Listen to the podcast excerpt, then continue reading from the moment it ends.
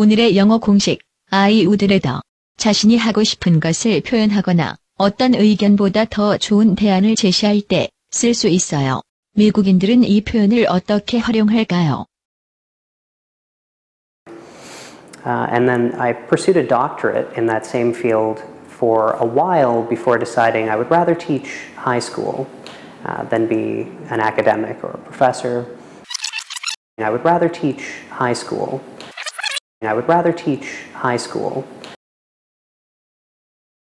I guess it depends. Um, for instance, if I'm buying a pair of shoes, I'd rather spend a little bit of extra money to make sure that it's going to be a comfortable pair of shoes that lasts me a long time. I'd rather spend a little bit of extra money to make sure that it's going to be a comfortable pair of shoes that lasts me a long time. I'd rather spend a little bit of extra money to make sure that it's going to be a comfortable pair of shoes that lasts me a long time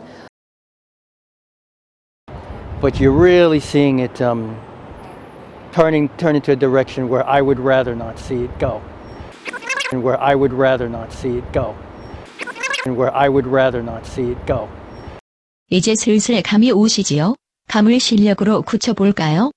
미국인 선생님의 쪽집게 강의를 들어보세요. The I'd rather pattern is used to indirectly express that you don't want to do something. It's a very soft way to say you don't want to do something, and at the same time, you suggest an alternative. 그럼 다시 한번 미국인들의 인터뷰를 들어볼까요? I would rather teach high school. I would rather teach high school. I'd rather spend a little bit of extra money to make sure that it's going to be a comfortable pair of shoes that lasts me a long time. I'd rather spend a little bit of extra money to make sure that it's going to be a comfortable pair of shoes that lasts me a long time.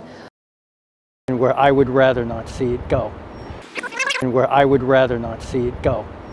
이제 I would rather는 여러분의 것. 스피킹 맥스 영어 공식은 계속됩니다. 쭉.